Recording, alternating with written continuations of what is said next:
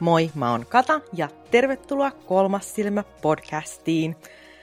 Tänään jakson aiheena on siis ihanat ja aika paljon pyydetyt enkelit. Ja mulla on täällä vieras kertomassa teille enkeleistä. Eli moikka, kerro itsestäsi, kuka sä oot ja mitä kaikkea sä teet? No moi vaan ja ihana, kiitos, kiitos kutsusta, että pääsin Kiitos, tulemaan tänne vieraaksi. Mä oon tosi innoissani. Eli tosiaan mun nimi on Sara ja tuolla some, somemaailmassa monet tuntee mut sielunkipinä nimellä.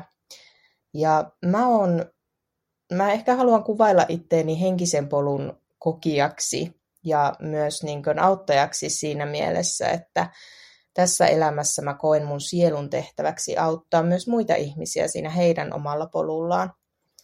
Auttaa heitä löytämään sen luottamuksen omaan yhteyteen tonne toisille taajuuksille, henkimaailmaan, valomaailman auttajiin. Ja tuoda myös sellaista niin kuin mielen rauhaa ja luottamusta siihen, että me ei olla täällä yksin, että meitä autetaan ja tuetaan sieltä valomaailmasta käsin täällä meidän omalla, omalla polulla tässä fyysisessä maailmassa ja fyysisessä elämässä. Ja tosiaan ähm, mä teen työkseni erilaisia energiahoitoja. Sitten mä teen myös kanavointeja ja mulla on saatavilla myös tämmöisiä erinäköisiä koulutuksia henkisen polun tueksi. Okei, siis sulla on kaikenlaista siinä. Uh, Joo. Erilaisia kanavointeja. Siis minkä tyyppisiä kanavointeja sä niin teet? Onko Eli se mä vaan teen- enkeli ja valo vai mitä, mitä kaikkea kuvaile? Joo, siis no kanavoinnissa mä käytän äh, tarot-kortteja ja erilaisia orakkelikortteja. Ja sitten mä aina pyydän, pyydän niin kuin valonauttajat siihen paikalle, että tota, sieltä voi tulla enkeleitä, sieltä voi tulla ylösnousseita mestareita tai joskus voi tulla edes menneitä läheisiä henkioppaita. Sitten mulla on ihan tämmöisiä niin kuin, eri aiheisiin suunnattuja kanavointeja. Esimerkiksi katsotaan mennyttä elämää tai katsotaan sitä, että mikä on se sun sielun tehtävä tässä elämässä. Okei, wow. Se on semmoinen aika kiinnostava juttu se sielun tehtävä, että Joo, mitä on tullut tänne tekemään. Ajatus siitä just, että Kyllä. on semmoinen joku semmoinen suurempi voima, mikä ajaa sua eteenpäin. Ja sitten mm, moni, moni varmaan tuntee olevansa hukassa ennen kuin keksii itsestään sellaisen, että mikä on sun juttu. kyllä. Ja se on tässä ajassa semmoinen ilmiö, minkä mä koen, että nousee vahvasti esille. Se, että me ruvetaan vähän miettimään sitä omaa elämää ja miettimään erityisesti ehkä sitä, että mitä me tehdään työksi, että jos se ei vaikka annakaan enää sitä, mitä se on joskus antanut, tai se ei enää tunnu sillä tavalla merkitykselliseltä, no mitä se sitten voisi olla? Ja tämä on semmoinen asia, minkä mä oon itse käynyt elämässä läpi, ja nyt Mm. tässä pisteessä haluan siksi, siksi mä koen sen semmoiseksi niin asiaksi, missä haluan myös muita auttaa. Niin sä sanoit, että, että, että sä oot itse käynyt sen läpi, niin miten sä siis just päädyit tekemään nimenomaan näitä Mm. tämmöisiä tulkintoja ja äh, kanavointeja? Miten, miten sä päädyit tähän hommaan? Joo. Ää, eli henkisyys on ollut osa minua ihan sieltä lapsuudesta asti.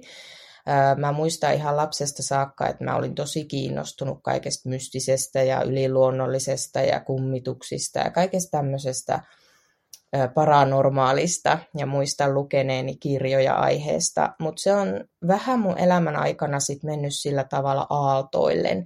Eli välillä on ollut sellaisia vaiheita, että mä oon ollut tosi kiinnostunut asioista ja ottanut selvää, lukenut ja sitten taas on tullut elämässä jotain semmoisia, on ollut opiskelu, on ollut työtä, jotain semmoista, että se on painunut niin taka-alalle.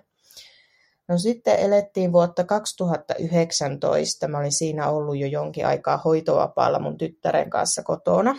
Ja me oltiin muutettu just toiselle paikkakunnalle. Mulla oli jäänyt vanha työ sinne vanhalle asuinpaikkakunnalle ja mä rupesin miettimään siinä, että mun pitäisi etsiä jotain työtä. Ja sitten rupesin etsimään, etsimään sellaista työtä samankaltaista, missä olin silloin aiemmin ollut ja kävin monissa työhaastatteluissa, mutta silti se prosessi tuntui niin sellaiselta tosi tahmeelta ja tuntui, että, niin kuin, että se ei oikein niin klippaa, että se tuntuu vähän väärältä. Ja sitten aina, vaikka mä pääsin niissä työhaastatteluissakin aika pitkälle, niin silti aina tuli joku asia, että mä en saanut sitä jotain työtä, mitä mä olin hakenut. Sitten mä rupesin miettimään siinä, että mikä tässä hommassa mättää, että mikä, mikä juttu tässä niin estelee ja jarruttelee. Ja rupesin kuuntelemaan tarkemmin itteen ja kysyin itseltäni, että oikeasti, että haluanko mä edes takaisin siihen oravan pyörään. Ja kun mä kuuntelin rehellisesti mun sydäntä, niin se sanoi, että en mä oikeastaan halua edes takaisin siihen. Mutta sitten siitä heräsi se kysymys, että no, että jos sä et niin sitä vanhaa halua toistaa enää, niin mitä se uusi sitten on? Että mikä se on se juttu, että mitä mä rupean tekemään. Ja silloin mulla oli elämässä tavallaan tämmöinen tyhjä tila, missä se ohjaus. Mä koen sen sillä tavalla, että mua ruvettiin aika niin rankalla kädellä ohjaamaan tänne henkisyyden pariin. Eli mulla tuli vahva intuitio taas ruveta niin ottamaan selvää näistä asioista. Mä katsoin silloin aika paljon videoita YouTubesta, mä luin aika paljon näistä jutuista ja mulla tuli tosi vahva intuitio, että mun täytyy ottaa energiahoito. Ja mä otin tämmöisen etäenergiahoidon silloin ja mä koin sen tosi voimakkaana. Ja se oli mulle semmoinen herättävä tekijä, että hei, että näitä asioita oikeasti on olemassa, että se ei olekaan mitään semmoista huuhaata, hölynpölyä, vaan että näitä ilmiöitä ja asioita oikeasti on. Ja aika pian sen mun ottaman energiahoidon jälkeen mä sain toisen vahvan intuition, että mun täytyy itse alkaa opiskella energiahoitajaksi. Ja mähän olin siis ihan sillä että mutta kun ei mulla, on, niin kuin, mulla ei ole lapsesta saakka ollut minkäänlaisia tämmöisiä kykyjä, että miten mä niin luulen, että mä pystyn tätä tekemään. Mutta se ohjaus oli niin valtavan vahva, että mun vaan piti tehdä. Ja jostain mulle tuli se luottamus ja usko siihen, että ne asiat kyllä järjestyy, että kun mä vaan alan tekemään. No siinä vaiheessa mulla alkoi semmoinen niin vaihe, että mä kouluttauduin. Mä kävin tosi monia erilaisia henkisiä kursseja energiahoitajaksi ja enkelienergiahoitajaksi ja tämmöisiä henkisen tietouden kursseja kävi ja monenlaisia erilaisia. Ja siitä oikeastaan sitten se johdatus, johdatus kulki siihen, että vuoden 2020 alusta lähtien aloin tekemään asiakkaille erilaisia hoitoja ja tulkintoja. Eli tällainen oli se mun niin. polku. Mm. Aika, sille, aika pitkä polku kuitenkin, Joo. kun ajattelee, että, että tota, mitä kaikkea on pitänyt tapahtua. Ja se on jännä just, siis mä kuulen tosi usein tota, että, että että elämässä tapahtuu tietynlaista vastustusta niin kuin sillä, Kyllä. että silloin kun sä niin kuin yrität kaikkes oikeasti, että sä yrität päästä johonkin, ja silti niin kuin, vaikka kaikki menee nappiin, niin, niin asiat niin silti ei, niin, niin, ja silti ei niin kuin tullut sitä, mm. sitä onnistumista siinä, että vaikka mä tein niin kuin kaiken tavallaan oppikirjan mukaisesti, tein hyviä työhakemuksia, kävin monissa työhaastatteluissa, mä pääsin niissä pitkälle, ne oli monivaiheisia haastatteluita, silti aina siinä ratkaisevassa vaiheessa tuli joku, että mä en päässytkään sit siihen työhön. Ja siitä se lähti sitten se, että mä, mun oli pakko ruveta kuuntelemaan itseä mm. tarkemmin, että haluanko mä oikeasti tätä. Ja sieltä löytyi se vastaus, että enhän mä tätä halua oikeasti. Kyllä. Mäkin olen itse asiassa vaihtanut työpaikkaa tolleen. Mä kävelin yksi päivä töistä kotiin, sitten mä olin silleen, niin kuin, että haluanko mä oikeasti olla tuolla? Sitten mä voisin miettiä, mm. että ei, että itse asiassa en halua. Niin. ja sitten mä, sit mä etin toisen työpaikan ja sitten mä sain kaksi niitä yhdellä kertaa niin kuin eri työpaikoissa. Sitten se oli niin. semmoinen hyvin vahva viesti, että nyt että lähde menee sieltä, että sun aika siellä on nyt on kypsä. Niin, et kyllä. Niin kuin yleensä universumi kertoo, niin kuin, että nyt että on aika, aika lähteä, niin sitten just käy tolleen, että voi saada vaikka useammankin työpaikan, vaikka mm. ei ole mikään helppo nakki siis saada töitä niin. ylipäätään, niin se on mun mielestä jo tosi vahva viesti. Niinpä. Ja sitten kuitenkin, kun mä ajattelin, mulla oli tosi paljon semmoista niin kuin epäuskoa itseä kohtaan silloin alussa, että mikä mä oon niin kuin, tekemään tämmöisiä hoitoja tai, tai että kun ei mulla ole niin lapsena ei ole ollut mitään, ei ole ollut esimerkiksi selvänäköisiä kokemuksia. Kun mä ajattelin jotenkin silloin, mulla oli semmoinen ajatusmalli, että täytyy olla niin ollut sieltä lapsesta saakka vaikka auki jotenkin näille mm. jutuille.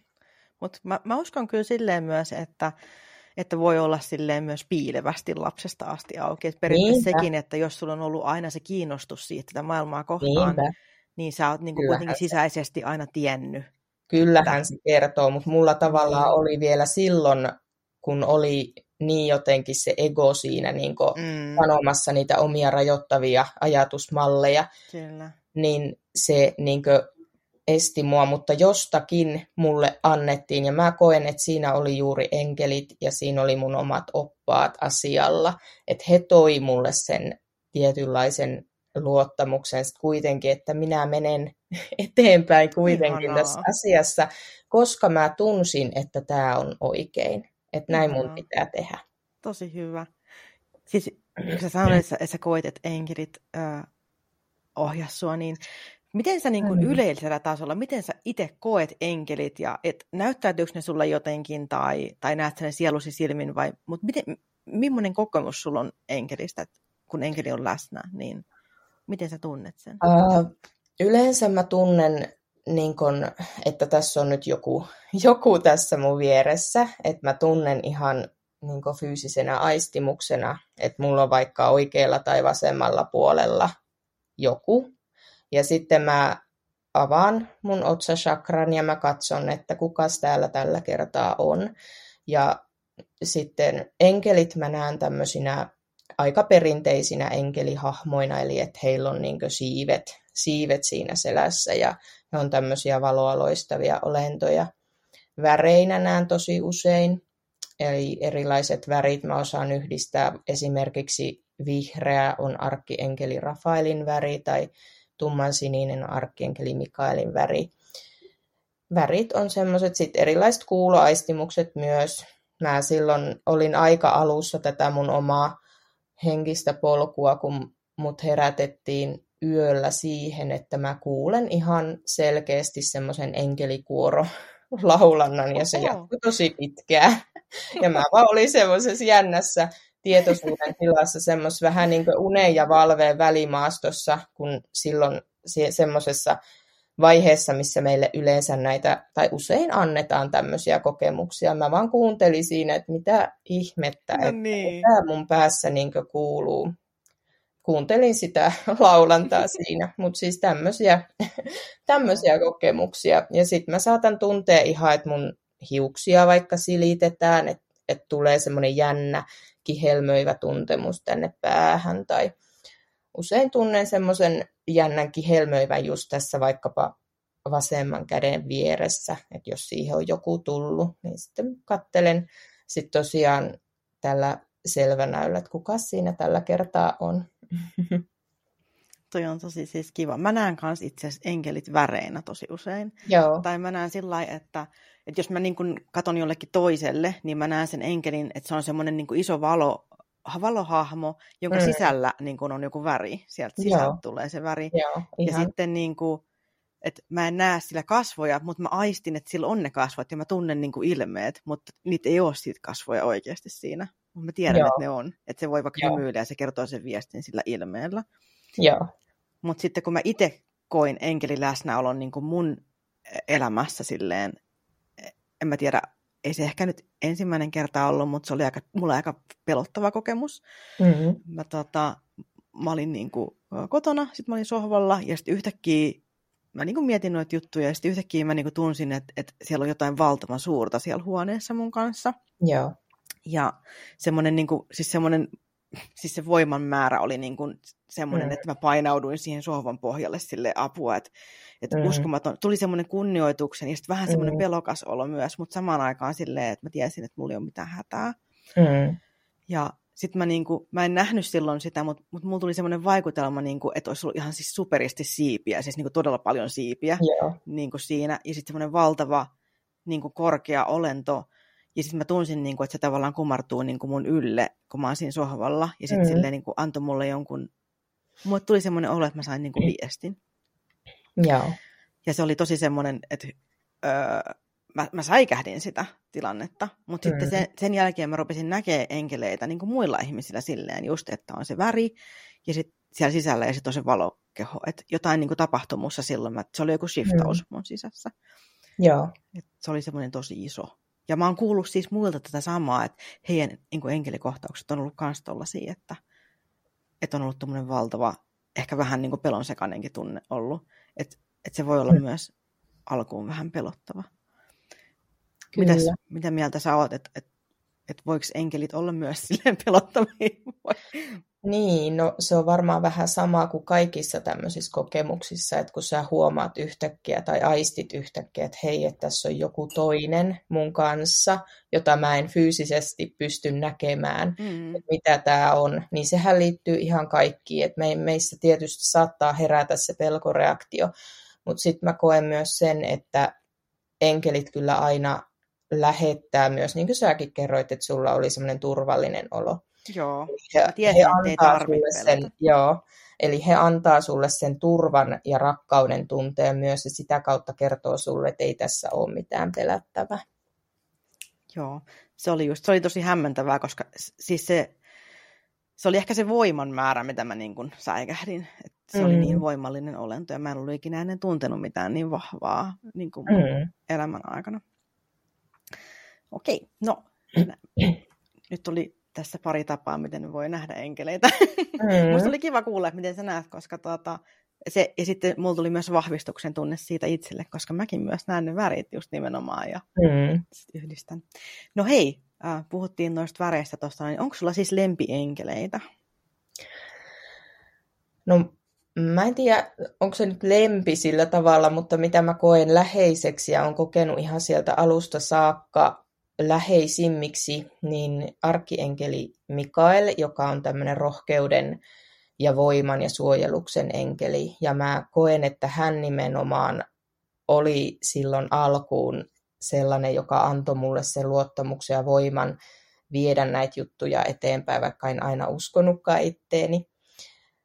Sitten on arkkienkeli Zadkiel, hän on tämmöinen muutoksen ja transformaation enkeli, ja mua huvittaa, koska kun mä mietin mun yrityksen logoa, jossa on siis tällainen, siinä on niin violetti liekki ja sitten siinä on kultainen perhonen. Ja mä siis sain silloin tosi vahvan vision tästä logosta, enkä mä tieto, tietoisesti ajatellut, että mä siihen otan niin juuri tämmöisen muutoksen, transformaation symbolin, eli violetti liekin, vaan mä, mua on aina, niin mä oon tuntenut vetoa violettia väriä kohtaan, mä tiesin, että mä haluan siihen sen violetin värin. Ja sitten siihen tuli se violetti liekki ja myöhemmin tajusin, että hetkinen, että sehän on arkkienkeli Zadkielin tämmöinen mm-hmm. symboli. Ja sitten on vielä arkkienkeli Metatron, jonka on kokenut kanssa tosi läheiseksi. Hän on tämmöinen niin elämänpolun, korkeamman elämänpolun arkkienkeli. Hän vastaa myös tästä meidän chakrajärjestelmän kehittymisestä. Ja mä oon monesti pyytänytkin arkkienkeli Metatronia, että hän hoitaa ja putsaa kaikki nämä mun chakrat hän sitten antaa aina chakrahoitoa. Ihanaa. Um, tota, noi arkkeenkelit, niin mitä, mitä nämä arkkeenkelit on ja siis mitä ero on tavallisiin enkeleihin vai onko mitään mm. tavallisia mm. enkeleitä tai mm. jos sellainen niin kuin, enkelit for dummies, niin jos, jos sä haluat niin kuin. Um, monesti puhutaan eri kirjallisuudesta tämmöisestä enkelihierarkiasta. Mä en tiedä, mulle se ehkä se hierarkia siinä vähän kalskahtaa, koska mä koen kuitenkin kaikki auttajat niin kuin samalla viivalla oleviksi, mutta ehkä se on ihmismielelle helpompi ymmärtää, että puhutaan tämmöisestä niin hierarkiasta. Arkkienkeleet ajatellaan, että he on tämmöisiä vähän niin ylempiä siellä hierarkiassa, ylempiä kuin esimerkiksi meidän omat suojelusenkelit. Mä ajattelen, että se että se niin johtuu siitä, että heillä on sen lisäksi, että he auttaa meitä ihmisiä täällä meidän maanpäällisessä elämässä, että heillä on myös tämmöinen niin korkeampi tehtävä, eli he voi auttaa vaikkapa maapalloa rauhan ylläpitämisessä, tai sitten he voi auttaa luontoa eheytymään, parantumaan, tai vaikkapa niin maapallon värähtelyn tietoisuuden kohoamisessa. Ja sitten jokaisella arkkeenkelillä on aina se oma tietty osaamisalue, millä he erityisesti pystyy meitä auttamaan. Esimerkiksi arkkeenkeli Rafael on parantamisen ja runsauden arkkienkeli. Hän pystyy auttamaan sua esimerkiksi, jos sulla on joku omaan hyvinvointiin liittyvä asia, mihin sä kaipaat ohjausta. Sä voit pyytää arkkienkeli Rafaelia auttamaan siinä. Tai sitten arkkienkeli Mikael on tämmöinen suojeluksen ja turvan tunteen enkeli. Eli jos sulla on vaikka joku asia, mikä sua kovasti pelottaa, niin sä voit pyytää arkkienkeli Mikaelilta, että hän auttaa sua siinä ja tuo sulle sitä turvan ja luottamuksen tunnetta sen suhteen. Ähm, arkkienkeleillä on myös tämmöisiä NS-enkelialaisia, joita he niin ohjaa. Eli esimerkiksi arkkienkeli Samuelilla, joka on tämän meidän sydänkeskuksen ähm, niin kehittymisestä vastaava enkeli, hän on rakkauden ja myötätunnon enkeli. Hänellä on sitten tämmöisiä rakkauden enkeleitä siellä alaisuudessaan, jotka kanssa toimii hänen kanssaan. Ja me voidaan aina pyytää arkkienkeleiltä apua, eli ei ole mitään sellaista asiaa tosiaan, mihin ei voisi pyytää sitä, ja he voi olla monessa paikassa samaan aikaan. Eli jos sinä pyydät nyt vaikkapa arkkienkeli Mikaelilta johonkin asiaan apua, pyydät häntä sun luokse, ja joku toinen jossain muualla tekee samoin, niin se ei ole niin siltä toiselta ihmiseltä pois, että sinä pyydät, vaan arkkienkelit pystyy olemaan monessa paikassa samaan aikaan. Ihanaa. Ei tarvitse potea siis syyllisyyttä, että no en mä ei. vaivota. Ei tarvi. Eikä tosiaan, ei ole semmoisia asioita, jos sulla on vaikka jotain tämmöisiä ns-maallisia no kuvitella, että sä toivoisit vaikka lisää, että et sulla olisi enemmän rahaa tai että sä vaikka löytäisit just jonkun sopivan työn, että tämmöisiä ihmiselämään kuuluvia asioita, niin todellakin voi pyytää enkeleiltä apua, että hei, niin näe semmoista mitään rajoitetta siinä, että mihin ei voisi pyytää, että he ovat vaan innossaan auttamassa sua. Ihanaa, ihanaa. Ja sä puhuit niin kuin noista suojelusenkeleistä, niin siis millainen on suojelusenkeli ja onko joka, ihan jokaisella ihmisellä mm. suojelusenkeli? No mä uskon, että meillä kaikilla on se oma suojelusenkeli. Ähm, suojelusenkeli tai oma enkeli, miksi sitä haluaa kuvata, mä koen, että se on sellainen enkeli, joka on ollut aina meidän kanssa, aina sen meidän sielu, äm, sielun olemuksen kanssa ihan jokaisessa inkarnaatiossa, mikä me ollaan käyty läpi. Ja suojelusenkeli on semmoinen enkeli, keltä sä voit pyytää apua kanssa ihan mihin tahansa asiaan. Ähm, joskus on myös tapahtunut tämmöisiä asioita, että ihmisellä on ollut vaikka joku onnettomuustilanne ja hän on kokenut, että siihen onkin tullut joku, joku jostain väliin, että ei olekaan käynyt niin pahasti, niin silloin on suojelusenkeli ollut siinä mukana. Eli on estänyt, että ei ole ole sitten ehkä tätä onnettomuutta tapahtunut tai että se ei ole tapahtunut niin pahasti. Että tällaisiakin tilanteita on, on lukenut, että on ollut. Mulla on ollut just sellainen, että mä oon niinku ajatuksissani ollut ylittämässä tietä. Sitten mm. mä oon mm. tuntenut semmoisen niin kuin, ihan kuin joku ottaisi mua selkärangasta kiinni ja vetäisi mut takaisin tien laitaan. Joo. Ja sitten auto meni siitä fum, ihan mun nenän edestä. Joo, just ja tämmöisiä. Että kokee vaikka joku voima niin tulee, joka ohjaa sut sivuun tai heittää mm. jopa sut johonkin tiedätkö, tien pientareille, että et se auto ei osu joo. suhun tai jotain vastaavaa. Kyllä. Siis joo, mulla on ollut just noita tommosia kokemuksia, että on ollut joku, mikä pysäyttää mut Siis kerran mm. oli jopa niinkin hassu juttu, että, että mä olin käymässä tietä pitkin ja sitten mä tunsin, niin kuin, että joku laittaa käden mun rinnalle, pysäyttää mut siihen paikkaan. Joo. Sitten linnun kakkaa tippuu mun eteen siihen maahan. Se oli semmoinen valtavan kokoinen lokin ruiskaus. niin tota, ihan hyvä, että pysäytti. ja sitten siinä oli vielä huvittavaa se, että kun mä tunsin sen, niin mä laitoin käden mun kaverin rinnan eteen. Me molemmat pysähdyttiin. Ja sitten siinä oli kasa japanilaisturisteja siinä meidän edessä. Ja sitten kaikki taputti meille Oi, että. Se oli semmoinen spektaakeli. se oli se wow, wow, mulla oli yleisö. se, oli, se oli tosi semmoinen hupaisa, hupaisa tilanne. Mutta siis mä tunsin silloin myös, että se ei ollut niin kuin, että se oli semmoinen, että mä tunsin, että joku pysäyttää mut. Ja mä pysäytin mun mm. ystävän. Me oltiin molemmat kamalassa vaarassa. Niin, niin nunkakka vaarassa. Olisi tullut kyllä. Mutta se oli siis sellainen desin verran, että se oli iso merilokki. Niin, se oli ihan hirveä, niin todella no niin. juttu olisi Joo. Meidät pelastettiin tältäkin. Niinpä. Ei, ei tosiaan enkeleille ei siis vissiin ole mitään niin vähäpätöistä juttua, että ei välein voisi tulla. Koska ihan sama tulee kuin autovälusin kakka, niin joo. siellä ollaan.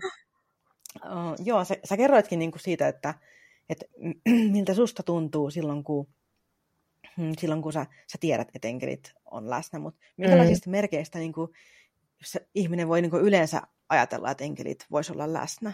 Mm, no enkelit usein lähettää erilaisia tämmöisiä ihan konkreettisia fyysisiäkin merkkejä siitä, että he on apuna. Saatat esimerkiksi ää, saada tämmöisiä höyheniä, löytyy jostain ihan random paikoista höyheniä, mistä sä et olettaisi, että siellä on niin kuin mitään. Oot vaikka sisällä jostain leijailee yhtäkkiä höyhen sun jalkoihin, vaikka ei ole esimerkiksi lintuja mailla halmeilla. Että tämmöisiä. Tai sitten enkelit usein laittaa tai lähettää kolikoita, eli sä löydät vaikka kolikon yhtäkkiä maasta, kun sä kuljet tuolla ulkona. Sitten tämmöiset erilaiset sydämenmuotoiset pilvet tai kivet tuolla luonnossa, niin ne myös kertoo siitä, että enkelit haluaa viestittää sulle. Usein merkitykselliset sanat, esimerkiksi jos sulla on joku asia, mihin sä oot pyytänyt enkeleiltä apua ja viestiä, niin sä saatat laittaa radion päälle ja sieltä kuuluukin just ne sanat, mitkä sun kuuluu kuulla just siinä hetkessä ja ne antaa sulle sen vastauksen siihen sun pohtimaan asiaan. Tai sä kuulet pätkän joidenkin toisten ihmisten keskustelusta ja siellä sulle annetaan se vastaus. Tai sä luet kirjaa ja siinä sulla osuukin katse johonkin tiettyyn sanaan tai lauseeseen ja sä saat sen vastauksen sitä kautta. No sitten nämä värit, mitä oli meillä jo puheena, eli saatat nähdä värejä tai saatat tuntea tämmöistä viileitä ilmavirtaa, ähm, erilaiset äänet, niin kuin mä sanoin, että mä kuulin sitä enkelikuoroa silloin. Niin, totta. Tai joku muu kaunis musiikki, että sulla alkaa vaan soija päässä yhtäkkiä. No sit usein enkelit ähm, viestittää tämmöisen rakkaudellisen tunteen kautta. Eli sulla vaan tulee semmoinen tosi hyvä, rakkaudellinen, turvallinen, luottavainen tunne yhtäkkiä. Jos sä oot vaikka että sulla on tosi huono fiilis. Mulle on monta kertaa käynyt vaikkapa silleen, että mulla on ollut äm, tosi huono fiilis jostain syystä. Sitten mä oon mennyt nukkumaan, mä oon yöllä herännyt siihen, että mulla on aivan tosi niin semmoinen rakkaudellinen ja hyvä luottavainen olo. Ihana. Mm, ja ihan vaan tunne siitä, että susta pidetään huolta. Ja sitten tämmöiset erilaiset numerosarjat on myös. Eli sä näet yhtäkkiä joka puolella ihan ihmepaikoissa jotain tiettyä numeroa, kuten vaikka 111 tai 222. Tämmöisillä he kanssa viestittää, että he on läsnä.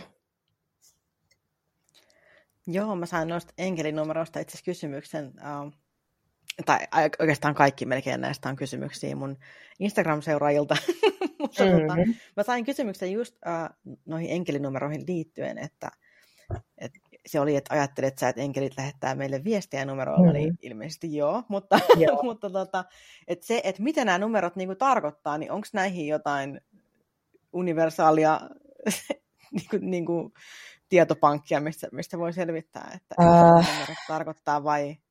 Joo, no siis sitähän voisi tietysti aina, jos, jos niin se, sä rupeat saamaan tätä jotain tiettyä numeroa, niin sä voit pohtia sitä sieltä sun oman elämän kannalta, että onko sulla nyt joku semmoinen asia siellä elämässä meneillä, että mihin sä oot vaikka ohjausta pyytänyt, että tuodaanko sulle, tai sitten monet saattaa esimerkiksi, jos nämä henkiset asiat alkaa niin kutsua ja vetää puoleensa, silloin he näkee 111. Se on semmoinen niin merkki siitä, että henkinen polku on sulle niin avautumassa. Mm, näihin on myös ihan semmoisia niin yleispäteviä selityksiä. Voi mennä laittaa Googleen ihan, että enkelinumero 111 tai enkelinumero 222, katsoa mitä sieltä tulee, resonoiko se itselle sitten millä tavalla. Mä oon myös kasannut näistä semmoisen maksuttoman oppaan. Sen pystyy lataamaan itselle esimerkiksi menemällä mun Instagram tilille, eli mä löydyn Instagramista nimellä Sielun kipina, niin siellä mun siellä profiilissa on linkki, mitä klikkaamalla avautuu tämmöinen linkkipuu, ja siellä on, lukeeko siinä nyt, että lataa maksuton opas enkelinumeroiden saloihin tai jotain vastaavaa siellä lukee, niin sieltä pystyy itselle lataamaan myös tämän, tämän, jos kiinnostaa ne enkelinumeroiden eri merkitykset. Ihanaa, siis varmasti kiinnostaa, koska multa on kysytty tosi monta kertaa just noista. Mitä tarkoittaa, Joo. kun näen numeron 333? Joo. En mä tiedä, googlaa. Kato Googlesta. Kato Googlesta. En mä tiedä, niin en mä voi kaikkea muistaa ulkoa. ja yleensäkin Kyllä. se, että tiedon hakeminen on semmoinen hyvä tapa niin kuin päästä eteenpäin Niinpä. elämässä. Ähm, joo, yksi semmoinen tosi iso huolenaihe, mikä monilla, monilla oli enkelien suhteen, mä sain tästä aika monta viestiä, on mm-hmm. se, että onko pakko olla kristitty, jos haluaa mm. uskoa enkeleihin? Joo, ja tämä oli musta tosi hyvä kysymys, koska tämä on sellainen asia, minkä kanssa mä itse kanssa aika kauan silloin alkuun kamppailin, koska mä oon ateistisesta kodista tullut ja tota, kristinusko on ollut aina mulle semmoinen, että se ei ole niinkö tuntunut omalta jutulta. Ähm, siksi mulla oli silloin henkisen polun, kun mä oikeasti rupesin näitä asioita tutkimaan ja opiskelemaan, mulla oli vähän semmoinen vierastus enkeleitä kohtaan, koska se tuntui niin liittyvän niihin niin kristinuskon asioihin. Mutta tota, sitten kun mä opiskelin lisää ja aloin saada myös näitä omakohtaisia enkelikokemuksia, niin aika pian ne pelot sitten hälveni siitä ja ne semmoiset tietynlaiset epävarmuudet ja ennakko-oletukset. Tällä hetkellä mä koen, että, että ei, sun ei tarvi olla kristitty, jos sä haluat uskoa ja työskennellä enkeleiden kanssa. Et enkelit on tämmöisiä universaaleja valo-olentoja, ja he ei ole millään tavalla niin sidottu mihinkään tiettyyn uskontoon tai uskomusjärjestelmään. Et tota, tosiaan, tosiaan niin kuin ei, sulla ei tarvi olla niin kuin minkäänlaista kristillistä taustaa siihen, että sä voit työskennellä heidän kanssaan. Et he he niin kuin ei toimi minkään tämmöisen uskonnon tai uskomusrakennelman alaisuudessa, vaan he palvelee sitä korkeinta rakkautta, jonka osasia me kaikki ollaan, jonka osia meidän kaikkien sielu on. Ja he niin haluaa auttaa meitä meidän omalla polulla, olipa se mikä tahansa. Ihanaa. Ja siis, no mä itse harrastan noituutta, tai harrastan mm. on ehkä vähän huono sana, mutta harjoitan. Mm. mutta tota, mullakin on enkelikokemuksia paljon ja mä oon kokenut kyllä, että, että kyllä enkelit on, ää, on silleen tärkeä osa elämää. Ja tunnen mm. myös monia muita noitia, jotka, jotka tota, käyttää myös enkeleitä paljon magiassa, mm. lataa asioita niin kuin enkelienergioilla ja heillä on enkelialttareita ja kaikkea Kyllä. tällaista, että, että enkelit on ihan oma juttunsa. Mm. Ja tosi huvittavaa on se, että, että silloin nuorempana mä itsekin olin silleen, että musta ei todellakaan sit tule mitään semmoista enkeli yksisarvistätiä, joka selittää jostain enkelistä yksisarvisista. Joo. Mä uhmasin tätä niin paljon tätä ajatusta. Ja siis, look at me now! Mulla on tämä, mä katson mun tuossa pöydällä on tommosia yksisarvispatsaita. Ja mä olin silleen, my lovely little unicorns. Kyllä, ja mulla oli ihan sama myös yksisarvisia kohtaan, kun mä lähdin niin kuin, just avautumaan enemmän, tutkimaan näitä asioita, niin mä ajattelin sille, että okei, että henkioppaat menee ihan hyvin, yeah. voimaeläimet menee ja edesmenneet läheiset menee tosi hyvin. Enkelit siinä ja siinä, mutta hmm. yksisarviset. Ei, ei, ei, nope, nope, nope, nope, nope. Ja nyt, mitä on? Mä teen yksisarvis energiahoitoja ja kaikkea. Niin. Ei, ei se niinku, mm-hmm. se, se on aina se siinä alussa voi olla jotain semmoista vastustusta sinussa, mutta sitten kun sä lähet, niin kun, ja sä saat niitä omakohtaisia kokemuksia, ja niitä tuodaan sulle, kun sä lähet avautumaan, niitä tuodaan sulle, jos se on sulle tarkoituksenmukaista, niin sit sä huomaat, että toi, toi, niin toi, noi eri taajuudet ja ne valonauttajat siellä, että niitä on ihan valtava määrä erilaisia ja eri energioita, minkä kanssa sä voit työskennellä. Niinpä. Ja sekin on tosi huvittavaa, että, että tavallaan itse vaan niin kuin päättää silleen, että mitkä asiat on niin sanotusti noloa tai silleen mm-hmm. ei, semmoista mm-hmm. niin kuin, ei, ei hyvää. Ja sitten pelkää ehkä sitä myös sitä omaa uskottavuutta sit muiden silmissä, että, että mitä ihmiset ajattelee, jos mä jos puhun jostain yksisarvisista. Niin nehän niin kuin kaikki, niin, se negatoi kaiken muun, mitä mä oon sanonut, että ne on ajatellut, että mä oon järkevä ihminen ja sitten mä rupean jostain yksisarvisenergiasta Niinpä. Niinpä. Se, se kuitenkin on vaan niin, että se yksisarvinen on niin kuin oma olentonsa, eikä se tarkoita sitä, että tuolla pihalla juoksee joku yksisarvinen ei, päässä. Ei, vaan ei. just, että se on niin kuin vaan se hahmo, minkä joku tietty energiaolento on ottanut il- ilmestyäkseen sulle, ja se Niinpä. on just se. Niin, että se, sitten kun sen, ehkä se epätietoisuus on enemmän se, mikä aiheuttaa sitä vastustusta, Niinpä. kun ei vielä tiedä, että, mm. että mistä on kyse. Että se ei ole mm. niin kuin sama asia, kun sä kuljet tuolla ulkona ja kuvittelet, että kohta voi klipsutella vastaan.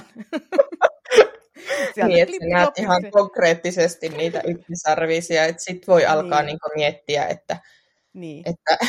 onko, nyt, onko nyt kaikki tota, niin. elämä, onko ollut vähän enemmän stressiä kuin normaalisti. niin. Kyllä, äh, joo, siis näin, just näin. Äh, mutta se on jännä se vastustus just nimenomaan enkeleihin ja yksisarvoisia. Tosi monella on ollut just tämä. Mm. Että et ne on ajateltu semmoisena ultimate hörhö. Yep. Mutta sitten ne on myös, niin kun, mä sanoisin, että ne on ehkä kaksi ihanimpia asioita, mistä saa eniten lohtua. Niin, niin. Ja eniten niin kun, rakkauden täyteisiä. Että olisiko siinä myös vastustus ehkä semmoista puhdasta rakkautta vastaan myös? Se voi olla. Ja, ja se, he, niin kun, mä koen, että he avaa niin kun, tätä meidän sydänkeskusta kaikkein voimallisimmin.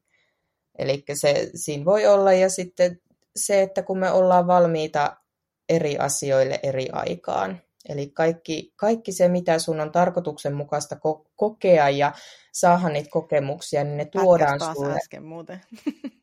Ah, okei. Okay. no, mutta joo, he, he niin kuin auttaa kuitenkin. Niin. Mm. Meillä on ollut vähän siis yhteysongelmia. Um, okei, okay. Mutta lähdettiin jo juttelemaan yksisarvisistakin tässä vaiheessa. Mm. Mutta, mutta mites, tota, mites enkelien kanssa niin kuuluu toimia? Sä sanoit, että, ää, että mikään pyyntö ei ole liian ää, pieni enkeleille. Mm. Niin, Joo. Mi- miten, sä, miten sä voit tehdä, ää, jotta sä toimit oikein enkelien kanssa, vai voitko toimia väärin edes? Ää, no mä koen, että ei ole mitään semmoista niin säännöstöä tähän liittyen. Eli en koe, että sä, jos sä haluat työskennellä enkeleiden kanssa, että sä voisit tehdä jotakin niin kuin kamalan väärin. Mutta mm.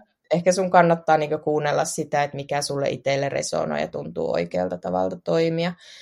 Enkelithän pystyy kuulemaan meidän ajatukset, eli meidän ei tarvi niin ääneen heille puhua, vaan että me pystytään ihan ajatuksissamme pyytämään sitä apua tai pyytämään vaikka, että anna, anna mulle joku merkki, että vaikka arkienkeli Mikael, että anna mulle joku merkki, että sä oot siinä mun lähellä. He kuulee meidän ajatukset. Ähm, no yli, ylipäätään siis on tärkeää pyytää, koska enkelit, kuten kaikki valon autteet, niin he kunnioittaa meidän tämä vapaata tahtoa. Eli heillä ei ole niinku semmoisia semmoista valtaa puuttua meidän elämään ilman, että me itse sitä pyydetään. Sen takia on tärkeää se, että me itse lähetetään se pyyntö sinne enkeleille. Poikkeuksena on sitten nämä, mistä äsken puhuttiin, nämä suojelusenkelitilanteet, eli kun on tapahtumassa joku semmoinen onnettomuus esimerkiksi, että, sä, että jos se tapahtuisi, niin sä menehtyisit ennen aikojaan, niin tämmöiset tilanteet on poikkeuksia, missä suojelusenkeli voi ottaa ne ohjat omiin käsiinsä ja estää tätä tilannetta tapahtumasta. Jep. Monesti tota, kun mä oon saanut viestiä jollekin toiselle, niin se viesti on ollut, niin kuin, että, että kerro hänelle, että hänen tarvii vain pyytää. Että, mm-hmm. että tarvitsee vain pyytää apua. Vaikka Niinpä. monesti musta tuntuu, että ääneen sanominen niin kuin helpottaa niin kuin omaa oloa enemmän kuin, että jos ajattelee vaan jotain asiaa, niin sitten kun se sanoo ääneen, niin se tuntuu todellisemmalta. Mm. Se on ihan mikä on niin kuin jännä, kullekin niin tuntuu niin hyvältä. Tulee. Siis mä käytän molempia tapoja. Mä puhun mielessä ja mä puhun joskus ääneen. Mm. Sitten mä vaan niin kuin, tota, mä niin kuin lysähdin lattialle, mä itkin ja mä olin ihan silleen, että, että jos kukaan kuulee, niin anna joku merkki. Mä tarvin jonkun Joo. merkki, mä tarvin nyt tuen. Sitten ovikello soi. Sitten mä menen ovelle. Sitten joku antaa mulle Jeesus rakastaa sinua lapun käteen. Sitten mä olin silleen silmät niin otin sen vastaan silleen kiitos. Siinä oli sulle merkki. Joo. Joo. niin kuin kotiovelle kuljetettuna, kuten pizza, niin tuli Niinpä. uskoa. mm. niin, kyllä se oli mun mielestä, se oli mun mielestä tosi hieno merkki. se oli niin siis just eikä melkein. Just heti sen jälkeen. Niin se oli tosi, tosi jotenkin semmoinen voimallinen niin kuin mm. kokemus. Mm. Uh, no, miten, tota, miten me voidaan osoittaa kiitollisuutta enkeleille? No yksinkertaisesti me vaan voidaan siellä omassa mielessä kiittää heitä. Et ei siihen tarvi mitään monimutkaisempaa. Enkelit kyllä kuulee ne meidän ajatukset ja he tuntee sen meidän kiitollisuuden. Et me voidaan lähettää se kiitollisuuden ajatus heille sinne, tai me voidaan sanoa, sanoa se ääne, jos se tuntuu omalta, jos se tuntuu paremmalta, että kiitos vaikka oma suojelusenkeli tai kiitos arkkienkeli Mikael tai Rafael tai ketä sä nyt haluat kiittää. Et kiitos, kiitos avusta tai kiitos tästä vahvistuksesta. Ja musta tuntuu, että semmoinen hyvä tunne, äh, hyvä tai hyvä tapa niin kuin osoittaa kiitollisuutta ylipäätään niin kuin kaikille äh, energiaolennoille on silleen, että että niin kuin laittaa silmät kiinni ja sitten kääntyy mm. sisäänpäin mm. ja sitten ihan hymyilee, koska sitten kun sä hymyilet niin. ja sä tunnet sen lämmön heräävän sun sisällä, sitten voit miettiä sille, että kiitos tosi paljon, kiitos siitä, että mä oon Niinpä. täällä tänään ja kiitos, että te olette auttanut mua. Mm. Kyllä. No, no. Ja hyvä, kun mainitsit tuosta... ton... Joo, niin. kerro vaan. Kerro. Niin, että hyvä, kun mainitsit ton, ton niin kuin sisäänpäin kääntymisen hiljentymisen, koska sehän on se paras tapa, millä me voidaan olla yhteydessä myös enkeleihin. Että et opetellaan sitä hiljentymistä, hiljennetään sitä mielen kaosta ja niitä ajatuksia, mitkä siellä meidän mielessä pyörii, pystytään pääsemään siihen tietynlaiseen rauhoittumisen ja hiljentymisen tilaan. Silloin me kuullaan myös selkeämmin se ohjaus, mitä meille annetaan, ja pystytään aistimaan selkeämmin näitä valon auttajia meidän lähellä. Niinpä, siis mä oon ihan samaa mieltä. Ja sitten siitä tulee myös semmoinen, äh, en mä tiedä, se, se jotenkin vahvistaa sitä. Mulla tulee ainakin semmoinen tosi vahva, mä tunnen semmoisen niin kultaisen sillan avautumanta mun mm. sisältä. Mm. niin kuin, se, Niinpä. Et kanavat on auki ja, ja sitten kun sen yhteyden ottaa just äh, niin kuin rakkaudesta käsin, niin se tuntuu mm. jotenkin mm. niin voimalliselta ja aidolta. Kyllä. Okei. Okay. Mutta tosiaan äsken kerroin tuosta mun, mun uskoni menettämisen hetkestä ja sitten sen saman tien takaisin mm. saamisesta. niin, tota, mm. mä sain yhden kysymyksen, että, että jos menettää uskonsa valon olentoihin ihan täysin, ihan kokonaan, mm-hmm. niin onko mm. enkelit silti mukana elämässä? Ja jos on, niin miksi muka on? Joo, mietin tätä kysymystä ja tämäkin on tosi hyvä kysymys koska monilla saattaa ehkä tulla elämässä just semmoisia haasteita ja vastoinkäymisiä, mitkä koettelee sitä luottoa ja usko, että onko mulla mukaan joku tässä auttamassa, kun asiat menee aina näin pieleen. Mutta kuten sanoin tuossa äsken, niin enkelit työskentelee siellä universaalin rakkauden alueella ja sen eteen. Ja vaikka sä olisit täysin uskomatta mihinkään tämmöisiin henkisiin asioihin, ää, niin sulla on silti se oma enkeli siinä vierellä, kuten sulla on oma henkiopas esimerkiksi. Ää, eli valonauttajat ei koskaan hylkää sua ja heidän läsnäolonsa ei ole siitä uskosta kiinni. Ihan kaikkein niin kuin, suurimmilla skeptikoillakin on ne omat valonauttajat siellä, siellä. mutta valonauttajat myös tietää sen, että me koetaan erilaisia kokemuksia täällä meidän maanpäällisellä polulla ja tässä elämässä, ja se kuuluu siihen ihmisyyteen. Ja he ei myöskään millään tavalla niin pahastu siitä, että, että jos me ei välttämättä uskota heidän siihen olemassaoloon. Että he on läsnä, koska he rakastaa sua. Että he on sen, takia, he, sen takia he on aina siinä läsnä. Ja joskus on tarpeen siinä omalla kasvun polulla myös kokea sitä, että, että se usko niin katoaa tai että ei niin ollenkaan usko siihen, että, että mitään tämmöisiä asioita on, eikä halua kokea niitä henkisiä kokemuksia. Ja valonauttajat tietää sen ja he kunnioittaa sitä meidän sielun suunnitelmaa sen, sen suhteen, että mitä me on valittu itse niin kokea tässä elämässä mutta he on silti yhä siellä olemassa. Ja jos, jos sulle joskus tuleekin sit se hetki, että sä haluatkin taas ottaa sen yhteyden, niin sitten he on siinä lähellä ja he on taas niin kuin olemassa sitä varten, että sä voit sen yhteyden ottaa ja saa vastaanottaa sitä apua. Niinpä. Ja tuosta tuli itse asiassa nyt just mieleen se, että, että tosi monesti kun ihminen herää henkisesti, niin hän käy läpi semmoisen jutun kuin sielun pimeä yö. Kyllä. Ja se on nimenomaan just aika, kun sä oot menettänyt kokonaan uskon ihan kaikkeen. Ää, Niinpä. ja ja Kyllä. silti tota, joo, se kuuluu siihen prosessiin, Se kuuluu. että sä et usko Mm. mihinkään. Eli musta tuntuu, että tämä kysyjä itse asiassa saattaa olla tällä hetkellä menossa läpi Niin. sielunsa pimeää yötä. Joo, ja niitä voi tulla useampia tällä Mm. polulla. Mm. Tämähän ei, siis henkinen polkuhan ei missään nimessä ole, tiedätkö, semmoinen suoraviivainen jatkumo sinne valaistumiseen. I wish. Että et, et Ja sä lähet liikkeelle, kyllä, eli sä lähet liikkeelle, liikkeelle pisteestä A ja päädyt suoraviivaisesti ja kauniisti pisteeseen B, etkä koe mitään niin semmoisia takapakkeja siinä välillä, vaan että tällä henkisellä polulla me koetaan useitakin näitä sielun synkkiä öitä, ja se kuuluu siihen asiaan.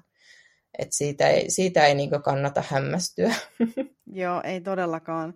Ja monesti myös se, että kun on, on käynyt läpi jotain semmoista hankalaa, niin sitten kun pääsee vähän edes ylemmäs siitä kuopasta, missä on Mm. ollut, niin saattaa helposti joutua semmoisen ajatuksen, että hei, että mä oon nyt itse asiassa valaistunut ja kaikki on nyt hyvin. Joo, ja, ja silleen, että se onkin sitten semmoinen, äh, semmoinen pikkuinen harhaluulo siihen tarrautuu niin kovasti kiinni, kyllä. koska ei ole enää niin kurjaa, niin sitten sit sitä niin kuin huumaantuu siitä aivan täysin, Niinpä. Et, että nyt se niin kuin iski, että nyt mä oon viimeinkin päässyt tänne korkeammalle tasolle, mutta sitten sä ootkin vasta päässyt ylös sieltä kuopasta, Niinpä. ja sä pääset vasta niin kuin nyt lähtemään vähän tasaisemmin eteenpäin. Et Niinpä. semmoinen Ja niin kuin, Niin, ja mä myös ajattelen sen sillä tavalla, että jos sä oot niinku oikeasti valaistunut ja siellä NS sun niinku korkeimmalla tasolla, millä sä pystyt, niin että sä silloin niinku ajattelet, että nyt minä olen valaistunut. ei, Että ei, ei, ei se ole niinku semmoista.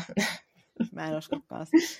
Et se on, mutta se monesti just, se on, se on tosi, mutta se on tosi huumaava tunne se, että mä oon nyt valaistunut ja mä oon nyt oikeastaan vähän parempi kuin muut ihmiset, kun mä oon päässyt tähän. Joo, se on siis tämä henkinen ego, mikä on kanssa semmoinen, Joo. mitä meidän täytyy käydä läpi, läpi tällä polulla, että sehän on se, se, että me aletaan vähän niin kuin, että minä olen niin henkinen ihminen, että minä olen vähän parempi kuin muut. Joo. Joo, ja tuohon oli ihan siis tieteelliset tutkimukset viittaa just siihen nimenomaan, että, että kun sä alat harrastaa just joogaa tai, tai meditaatiota, niin silloin on just Mm. monesti se itsetietoisuuden niin kun, ego kasvaa siitä sen Mm. sijaan, että se niin sanotusti pienenisi, mutta en mä tiedä, tarviiko se nyt mihinkään välttämättä kadota siitä, että sehän suojelee meitä. Niin, siis eihän me koskaan, niin. Mm. kyllä, ei se ole niin kuin se henkisen polun tavoite edes, että me egosta jotenkin niin kuin kokonaan päästäisiin, Niinpä. koska se on osa meitä ihmisyyttä, että ei siitä niin kuin koskaan pääse sillä tavalla eroon, eikä tarvikkaan, tarvikkaan päästä. Niin, se on ihan tervettä, että sellainen on. Niinpä. Joo, se on ihan... Äh, Sitten mä sain semmoisen kysymyksen, että äh, jos uskoo enkeleihin todella paljon, niin voiko oma henkiopas näyttäytyä enkelin hahmossa? Ja mä rupesin miettimään, että vai, vai voisiko olla, että tämä tyyppi vaan kommunikoi oman suojelusenkelinsä kanssa. Niin, no se on ihan mahdollista. Mahdollista on se, että se on oikeasti enkeli, kuka siellä on, on Niin. sulle näyttäytynyt. Tietysti mä mietin tuota kysymystä, ja oppaathan siis ottaa aina sen hahmon, mikä on meille niin semmoinen tutuin ja helpoin ottaa vastaan. Et miksi ei, jos ajattelee siinä mielessä, niin voisi olla myös semmoinen enkelin hahmo, hahmo tota, koska se tuo sille tälle henkilölle semmoista turvallisuuden tunnetta, jos hän on jo tosi niin kuin, kiinnostunut enkeleistä. Et miksipä ei. Mutta tosiaan ihan yhtä mahdollista on se, että siellä on se sun oma enkeli, kuka haluaa näyttäytyä sulle. Niinpä. Mutta toi on tosi jännä, että, että monesti kun mä katson niin kuin muille ihmisille jotain, niin mä saatan nähdä semmoisia olentoja, mihin mä itse en usko. Niin mä näen, Mm. mm. koska he uskoo niihin, tai se on heille tärkeää. Niinpä. Ja kaikista huvittavimpia on, ähm, tota, mä en nyt sano kenelle tämä oli, mutta kaikista huvittavimpia mm. oli semmoinen yksi, minkä mä näin, niin oli, että tämän tyypin henkiopas oli semmoinen niin kuin, äh, aika nuorehkon miehen oloinen tyyppi, jolla oli Godzilla puku päällä, semmoinen niin kuin Mhm. naamias asui Joo. Godzilla. Ja sitten kun mä kerroin tästä, niin se oli oikeasti. Ja se oli silleen tosi semmoinen leikkisä tyyppi. Ja aika semmoinen uhmakas myös. Ja tota, Mm. silloin, äh, silloin kun mä kerroin tästä tälle tyypille, niin se oli silleen, että ei ole totta, että se oli just niin kuin nähnyt semmoisen Godzillan kuvan ja se oli miettinyt, miten upea voimallinen olento toi on. Mm. niin se henkiopas oli sitten silleen leikkisästi, niin, että mä oon myös voimallinen, että, että, Niinpä. Silleen, että se halusi, niin, että mä näytän niin. sille, niin. että hän on oli... myös yhtä voimakas. Niin. Ja kun se oli tälle ihmiselle niin tärkeä tämmöinen niin. merkityksellinen kokemus, niin henkiopas halusi näyttää sen, että, niin. että hän varmasti niin tunnistaa myös sitten tästä. Että... Niin. Et se, mm. Ja sitten se, että se on hänelle vahvistuksena siitä, että se mitä hänelle kerrotaan on nyt totta. Että Kyllä, se on niin kuin, että se haluaisi tuoda sen viestin, vaikka se oli vähän tämmöisellä humoristisella tavalla, mutta siis henkioppaat joskus on tosi humoristisia. No on. Riippuu on, oppaasta. Kyllä. siis henkimaailma, mm. et henkimaailmahan on tosi niin huumorintajusta porukkaa. Et nehän on ihan niin kuin, Ei se niin vakavaa ole. Ei, on, ei. todellakin on. Se on niin kuin todella, todella hauskaa välillä. Siis, siis ne viestit on toisinaan niin kuin sellaisia, että sitä oikein niin kuin miettii, että, ah, että voiko mä edes niin kuin sanoa tällaista eteenpäin, että on niin kuin jotenkin niin. ihan älytöntä. Mutta sitten kun se sanoo, niin tyyppi on silleen, kyllä, siis se on juuri hän oli tällainen. Niin. Sitten on itse ihan silleen, että uskomatonta, mutta näin Niinpä. Se Niinpä. Me puhuttiin näistä niin kuin, hahmoista, äh, hahmoista vähän, että, että henkioppat voi ottaa mitä vaan, niin Minkälaisia mm. hahmoja enkelit yleensä ottaa? Onko niillä jotain tiettyjä? Tuli meille mm. palava pensas yhtäkkiä. Mm. The burning bush.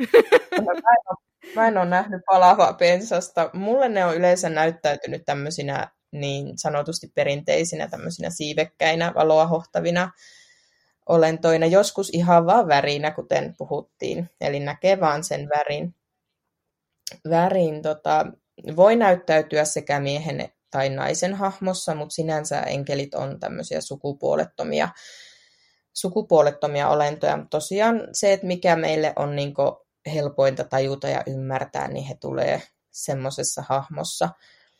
Mm, tämmöiset kirkkaat, puhtaat värit on sellaisia, mistä sä tunnistat enkelin, eli sininen, vaaleanpunainen, valkoinen, keltainen, ää, turkoosi, violetti esimerkiksi. Tämmöiset puhtaat, kirkkaat värit. Joo, mä oon myös just sellaisia, nimenomaan, että ne on aina puhtaita ne värit, mitä mä oon nähnyt. Kyllä. Ei ollut semmoisia murrettuja, ei Joo, ole ei. mitään oliivia tai sellaista. Mutta voi varmaan eikä. semmoinenkin olla, mm. mutta en mä itse en ole koskaan nähnyt. Niin, niin. Joo, että ne on tämmöisiä pastellisävyisiä yleensä, tämmöisiä niin hyvin, voi olla hyvin hempeitä tai tämmöisiä niin pastellisävyisiä. Joo, ja mulla tulee mieleen sellaisia prismasateenkaari viva mm. jotenkin. Sellaisia ihania. Niinpä. Niin kuin kristallisia. Kyllä. Kyllä. Mahtavia. Äh, hei, mutta tota, tässä on aikaa jo vierähtänyt, niin äh, voisi alkaa ehkä kohta lopettelee. Siis tämä on ollut ihan super, äh, super mielenkiintoista. Kyllä nämä enkelit. Mm-hmm. Ja siis ihanaa siis sekin, että just kerroit siitä, että sä itsekin oot kokenut semmoista vastustusta niihin enkeleihin, mm-hmm. koska se on just sellainen, äh, mitä mä itse huomaan tosi usein, että ihmisillä on, ja jo itellä, itselläkin on ollut just nimenomaan sitä äh, enkelivastustusta, ja mm-hmm.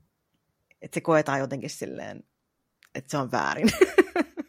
Niin, se on ehkä se, kun raamatussa kuitenkin puhutaan enkeleistä ja ne on jotenkin mm. opittu yhdistämään niin vahvasti sinne kristinuskoon, niin sitten jos se kristinusko itselle resonoi, niin siitä voi muodostua semmoinen kynnys ja ajatusmalli, että nämä nyt on pelkästään niin tämmöistä kristillistä juttua, että mä, mä en koe niin sitä omakseni. Pitää jotenkin päästä mm. ehkä katsoa sieltä niiden omien ajatusmallien ja niiden uskomusmallien, mitä, mitä ollaan niin itsemme ulkopuolelta omaksuttu tai mitä meillä on, niin niiden niin yläpuolelle ja luottaa vahvemmin siihen, että, että kun sä meet siihen hiljentymisen, sähän voit vaikka testata, että sä hiljennyt ja pyydät sun oman enkelit, minkälaisen kokemuksen sä saat siitä, että luottaa siihen, siihen omaan kokemukseen, pyrkii näkemään vähän niin kuin semmoisesta korkeammasta näkökulmasta näitä asioita. Niin se voisi olla just tosi hyvä. Ja sitten niitä voi kirjoittaa vaikka ylös, että miltä on tuntunut aina, kun on jonkun on mm. kutsunut enkelin ja mitä, mitä ajatuksia on herännyt sen jälkeen, niin voi vaikka tehdä semmoisen enkelipäiväkirjan itselleen. Niinpä, niinpä. Et mihin voisi kirjoittaa vaikka just, että, että aina kun on ollut vaikka avun tarpeessa, niin kirjoittaa vaikka, että millaisella mielentilalla on lähtenyt siihen harjoitukseen. Niin.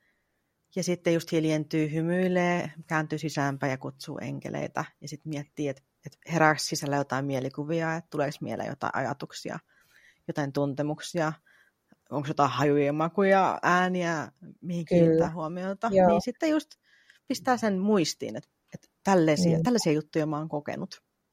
Joo, ja, ja katsoo, omalta enkeli... näkyy. Mm. Joo, ja sitten siihen harjoitukseen voi myös liittää sen, että sä kysyt sen sun oman enkelin nimeä, koska enkelit aina kertoo sen, jos heiltä kysytään sitä. He ei niin pimitä mitään tietoja, vaan he kyllä avoimesti sanoo, että, että mun nimi on, ja kannattaa luottaa siihen, mikä sulla ensimmäisenä tulee mieleen. Että se on se nimi. Miksi sanoit noin? Koska mulla tuli mieleen rusina.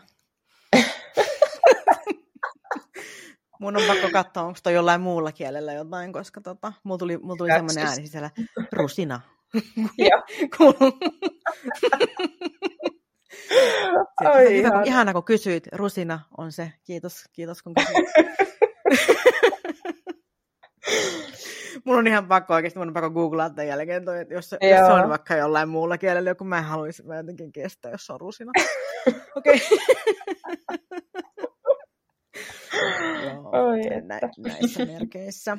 Uh, joo, okei. Okay aletaan tätä lopettelee, niin äh, siis kerro vielä, että, että kuka sä mm. olit ja mistä sut löytää ja millaisia tulkintoja sulta nyt sit sai, että jos niinku kiinnostus heräs, äh, Joo, heräs tähän. eli tosiaan ö, olen Saraa ja sielunkipinänä useimmat tuntee tuolla somessa, mutta löytää Instagramista nimellä Sielunkipinä ja Facebookista Sielunkipinä.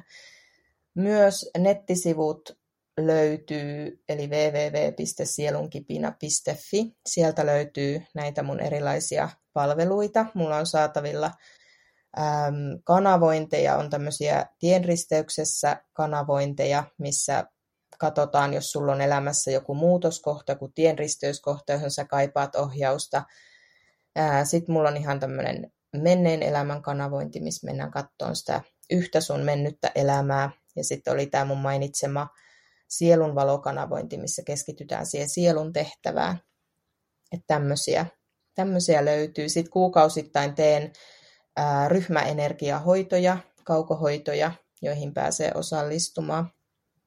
Osallistumaan myös, että niistä sitten ilmoittelen aina tuolla somessa ja uutiskirjeissä. Mutta kuukausittain on niitäkin, on saatavilla niitä henkisen polun tueksi tarkoitettuja koulutuksia. Et mulla on siellä esimerkiksi intuition vahvistamiseen liittyvä koulutus, sitten siellä on chakratyöskentelyyn liittyvä koulutus, sitten on yhteysvalonauttajiin koulutus, missä just opetellaan vahvistamaan, luottamaan enemmän siihen omaan yhteyteen eri valon auttajiin. Ja sitten on vielä tämmöinen mennyt elämä koulutus, jossa tota, opetellaan sitä, että miten pystytään tunnistamaan näitä omia menneitä elämiä.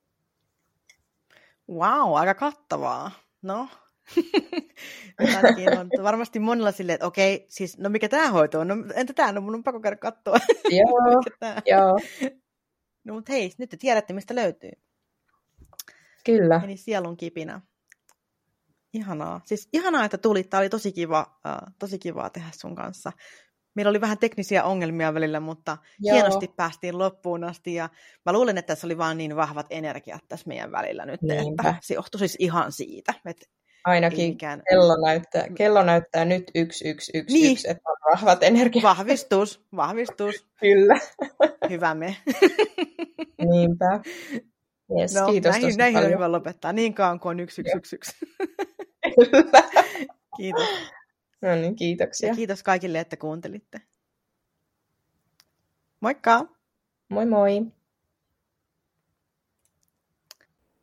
Ja sitten tiedon nälkäisille tiedoksi vaan sellainen juttu, että kyllä, kävin googlailemassa ja kyllä, Rusina on ihan oikea nimi.